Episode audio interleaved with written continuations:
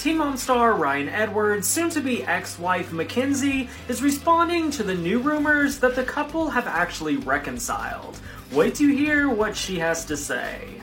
Teen Mom fans freaked out when Mackenzie posted this video of she and Ryan and one of their daughters enjoying a meal together.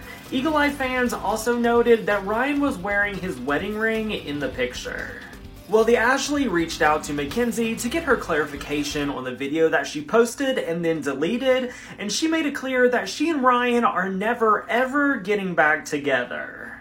But she went on to clarify and said that for 2024, the kids and I are going forward, not backwards. This was an old video from their daughter Stella's birthday dinner.